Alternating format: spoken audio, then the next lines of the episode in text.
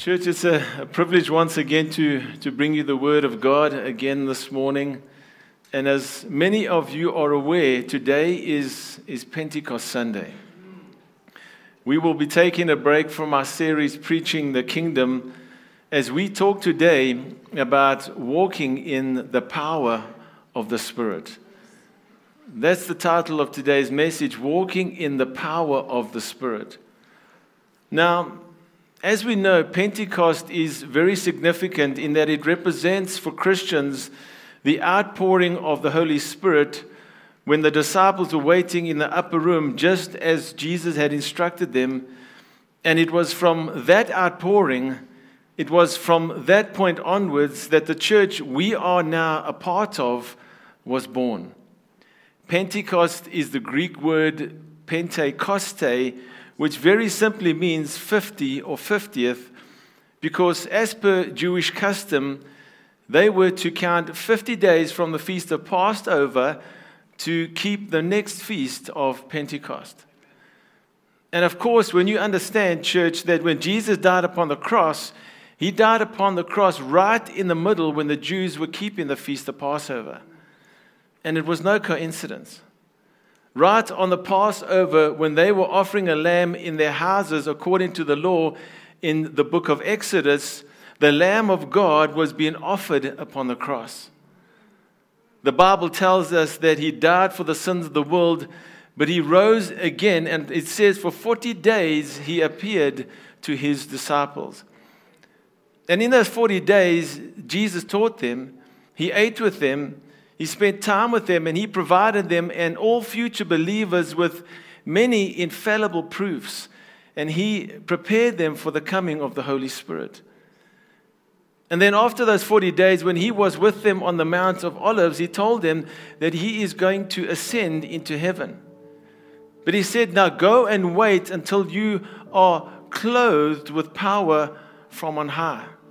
He said to them, Go and wait in the city of Jerusalem until you are clothed with power from on high.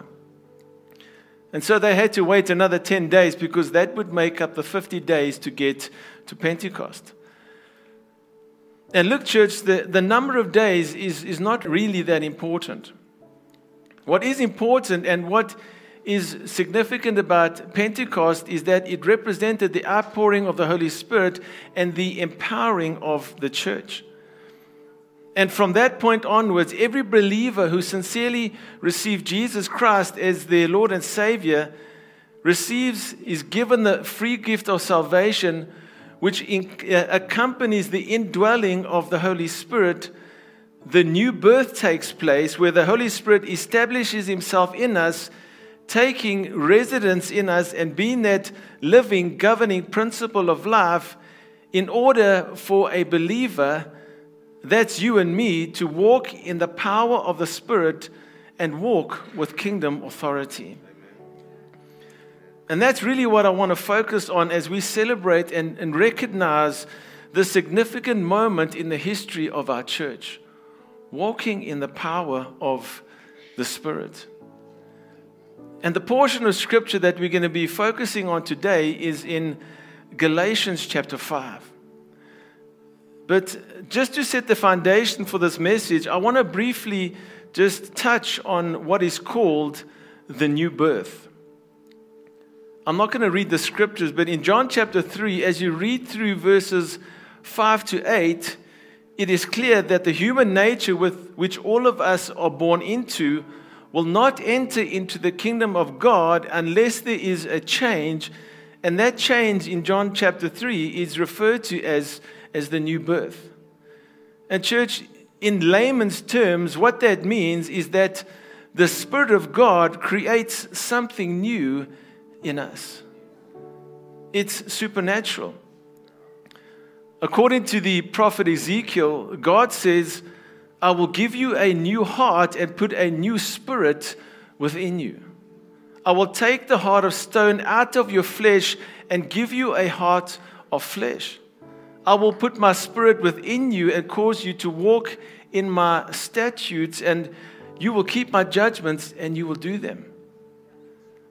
And what this tells us, church, is that the change that we call the new birth with the new heart that desires to walk with God and, and keep his statutes is entirely because of the supernatural work of the Spirit of God. In other words, church, you don't come to saving faith in Jesus unless it is enabled by this recreative, powerful act of the new birth within us. No man comes to the Son unless it is given to him by the Father. So, if that is the case, right, if we have received this miraculous work of the new birth within us, you could ask the question well, what next? If this miraculous thing that's taken place in my life, what does that mean for the, for the rest of my life? Paul answers that question for us in Galatians chapter 5, verse 25, and he says, If we live in the Spirit, if we have received this new life in the Spirit, let us also walk in the Spirit. And what Paul is saying here, church, is if we have begun this new life by the Spirit, then the ongoing life that we live must also be by the Spirit. It must be done in the power of the Spirit. And you could say it like this If it is by the free and sovereign work of the Spirit, that we are now, that our new spiritual life comes into being, then it is by the free and sovereign power, work of the Spirit, that we go on walking with God. So, walking in the power of the Spirit means that what you do every day, from the time that you wake up in the morning till the time that you go to bed at night, you do by the enabling power of the Holy Spirit. And you may be sitting there thinking, okay, Pastor, that sounds wonderful. That sounds supernatural, but, but how do I actually work that out in, in my life? Well, church, that's what I'm going to attempt to do this morning. I'm going to, in my best human ability, make it as plain as I can, and we'll trust the Holy Spirit to do the work that only He can do. Is that okay? Amen. So let's start looking from verse 16 and see what the Apostle Paul says. He says, I say then, walk in the Spirit, and you shall not fulfill the lust of the flesh. For the flesh lusts against the Spirit, and the Spirit against the flesh, and these are contrary to one another, so that you do not do the things that you wish. But if you are led by the Spirit, you are not under the law.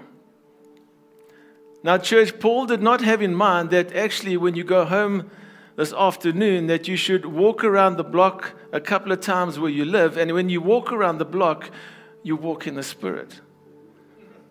Look, there's nothing wrong with taking a walk. At least you'll get some exercise. But when, when Paul uses this phrase, walk in the Spirit, he is speaking metaphorically. He is speaking with this metaphor that our life is like a walk that we have, and the way that we walk says a lot about us. And one of the ways that we're supposed to walk is we are supposed to walk in the Spirit. Sometimes the Apostle Paul describes it as a race that we should run, and here he talks about it being a walk. But the whole idea, church, is that we have a direction that we are going in and we are making progress. That's, that's the idea. And let me ask you this question. If I were to ask you if you would desire to walk in the Spirit, would you say yes? Would you raise your hand if, if that was you? I know that's a bit of an awkward question to ask in church, you know, because you don't know if you should or if you, you shouldn't raise your hand. But, church, I think for most of us, if not all of us, right, we would recognize that as a good thing to have an interest in and pursue what Paul is saying here. So let's get into the detail to find out what it really means for our, our Christian lives. And, church, there are three things that I want to show you this morning in the scripture. And the first one is found in, in verse 16. Paul says very simply, I say then, walk in the Spirit, and you shall not fulfill the lust of the flesh. So, number one, walking in the power of the Spirit means a life of purity. Now, I know it gets kind of quiet in the room when I mention that kind of thing, right? Because purity in life, when it comes to your body or your mind or your heart, these are difficult things to, to deal with, right? And yes, nobody is perfect, perfect, and nobody does things perfectly all the time. But, church, let me tell you something. It is true of myself and it is true of you that any time that we fall short of God's standard of purity, we can never say that the Holy Spirit led me to do that. It's not even conceivable that the Holy Spirit would lead me into anything impure. If I could consistently, repeatedly walk in the Spirit, I'll walk in purity. And when I drift off into impurity in whatever way, at that moment, I am not walking in the Spirit because the Holy Spirit will lead us into paths of purity. Now, I'm not saying that we are a church that feels this way or behaves this way, but there are some churches and believers that will say, Is that all the Holy Spirit is going to lead us into? Is He just going to lead me into to holiness and to, to purity and, and the fruits of the Spirit? Because you know what? If, if that's it, that, if that's all, that's, that's just boring. I mean, isn't the Holy Spirit going to do something more spe- uh, spectacular among us? Isn't the Holy Spirit going to do something like really thrilling and grabbing and, and make me go, wow? Church, He can, and maybe He will. But maybe, just maybe, this is the type of thing that, that God, that makes God go, wow. And I don't mean to say that in any irreverent way, but maybe this is the kind of spectacular living that God is impressed by. And He would look down on you and I as a believer if we are walking in the Spirit and say, that's better than some kind of miracle that others are looking for. Why do I say that? Because, church, when God is working in a heart that is normally given over to impurity and a lack of self control, church, that is a miracle. That is a miracle. That's what it means to walk in the power of the Spirit. Now, when Paul leads us to purity in verses 16 to 18, in verse 19, he describes what impurity is like. And this is what he says. Now, the works of the flesh are evident, which are adultery, fornication, uncleanness, lewdness, idolatry, sorcery, hatred, contentions, jealousies, outbursts of wrath, selfish ambitions, dissensions, heresies, envy, murders, drunkenness, revelries, and the like and the like, which means there's more on that list. And, church, do you see what he's talking about here? Do you see what he's doing? He's drawing such a, a, a stark contrast between walking in the spirit and then walking in the flesh. And you see, nobody can say the Holy Spirit led me into adultery. Nobody can say that the Holy Spirit led me into fornication.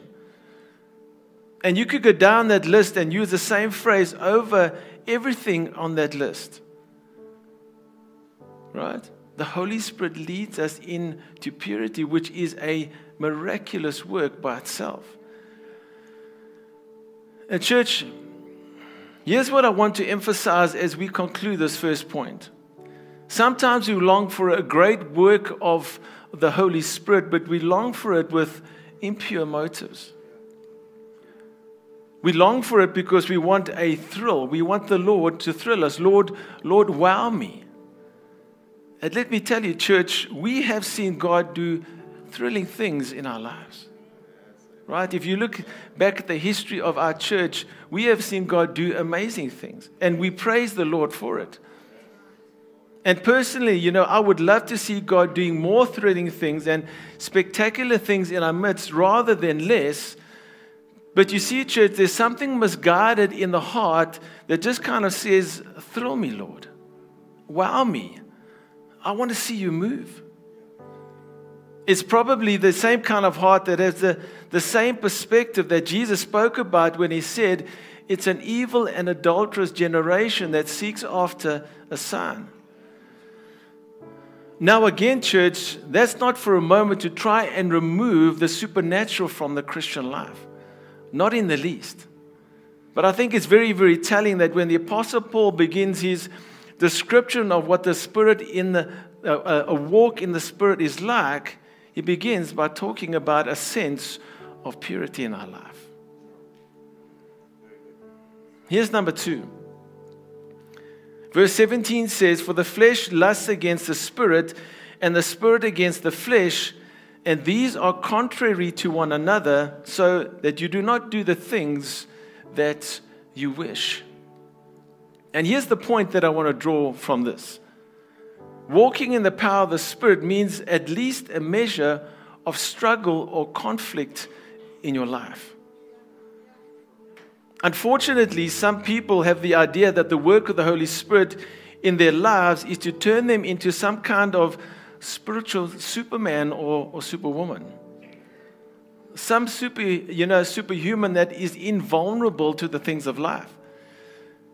They think for some reason, if I'm really living in the Spirit, I won't have struggles anymore. You know, if I'm really living in the Spirit and walking in the power of the Spirit, I will just rise above it all. I'll never have to struggle with real discouragement or depression in my life. If I'm really walking in the Spirit, I have to, you know what, I will rise above it all and I won't have to deal with, with stress or with loss. Right? I'll just manage it. Lord, that'll be wonderful. I will put up my hand if that's what it means to, to walk in the Spirit. But can I tell you what the Word of God says, church? He says, when you're walking in the Spirit, you are still going to have a battle. The flesh is going to war against the Spirit, and the Spirit is going to war against the flesh. And you see, it's not like the Holy Spirit says, I come to take all the battles away from you, but I do come to give you victory in the midst of the battle. And the idea here, church, is that when we walk in the Spirit, the Spirit has the upper hand over the flesh. This is one of the reasons why God can use fasting and, and other forms of self denial to such powerful purpose in our lives. Because in, in some ways, when it is properly done, fasting is a way that I tell my flesh who's in charge. Flesh, you are not going to run my life. I'm going to walk in the power of the Spirit and I'm going to live a life that is above the base needs of my flesh. But, church, until God exchanges these bodies, whether they're healthy or whether they're not, until He exchanges these bodies for our heavenly bodies, there's going to be a battle between the flesh and spirit.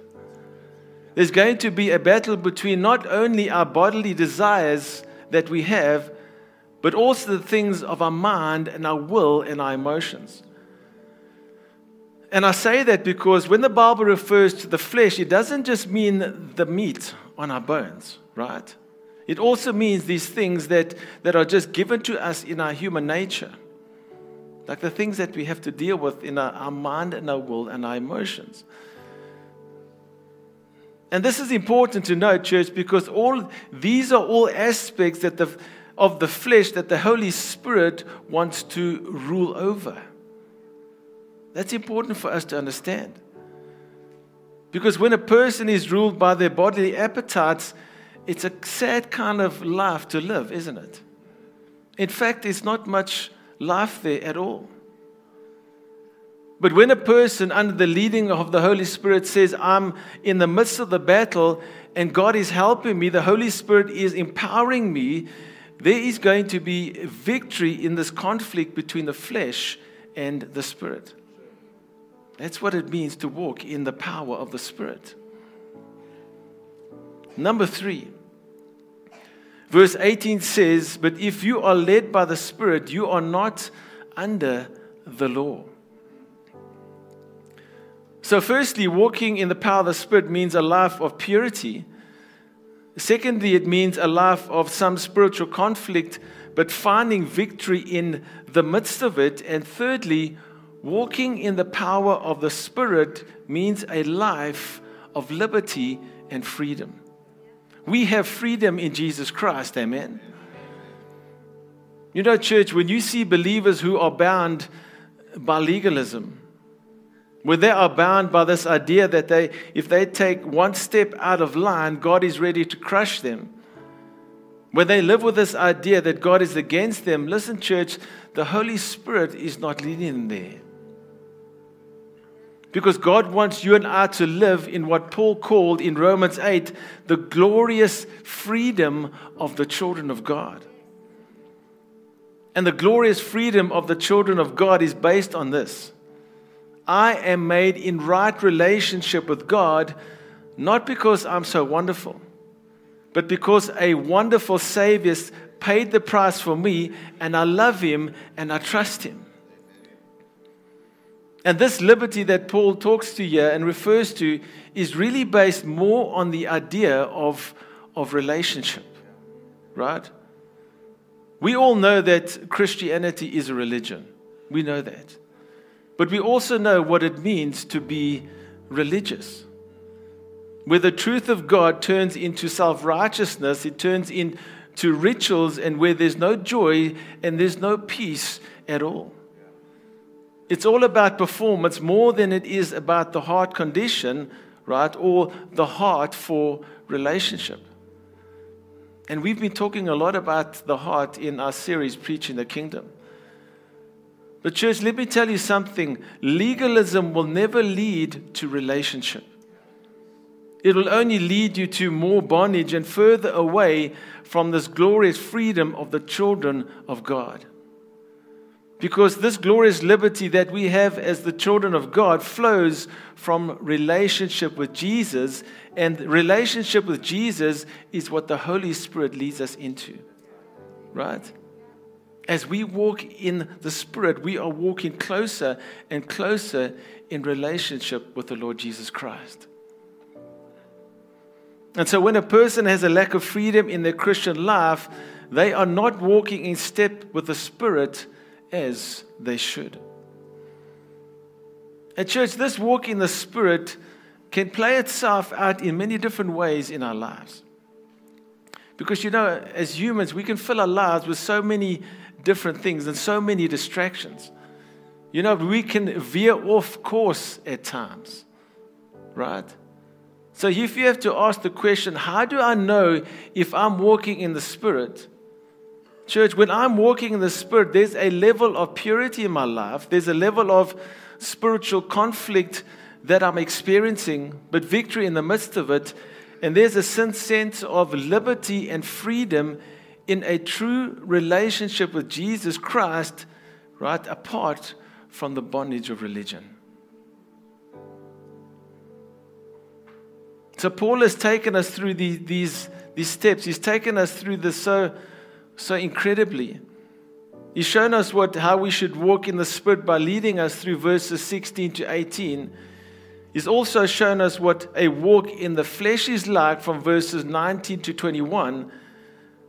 But for the sake of completeness, let me show you what he describes a walk in, uh, in the Spirit looks like from verse 22.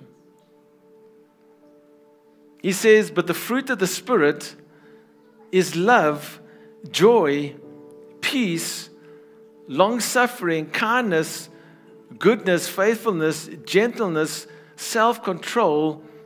Against such there is no law.